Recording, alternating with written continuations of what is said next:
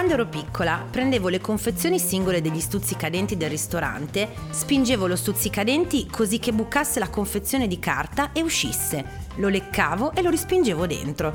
La confezione sembrava chiusa perché c'era solo il buchino malefico dal quale avevo fatto tutto e mi divertivo pensando a chi lo avrebbe potuto usare dopo. Francesca, disagio criminale. Io tre anni e mezzo, mia sorella cinque. Andiamo da sole a slittare sopra casa della nonna.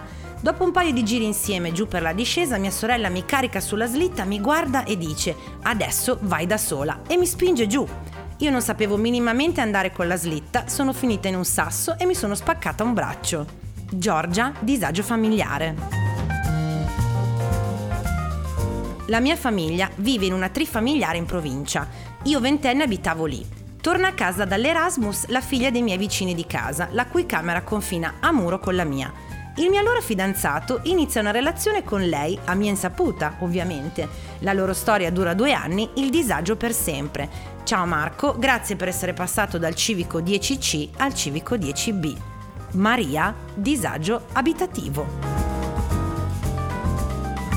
Questi sono solo alcuni esempi delle storie incredibili che potete trovare nel podcast Il Disagio. Ciao, io sono Vitridente e insieme alla mia community ogni settimana esploro nuove e straordinarie espressioni del disagio, che può essere un semplice stato d'animo, un periodo passeggero, ma a volte anche proprio uno stile di vita. Dal disagio lavorativo a quello delle amicizie tossiche, passando dal dramma di essere secondogeniti a quello di abitare in periferia. Il tutto sotto la guida della nostra santa protettrice del disagio, Britney Spears, e anche quella delle stelle, perché alla fine se siamo così alla frutta ci piace pensare che sia anche un po' colpa loro, no?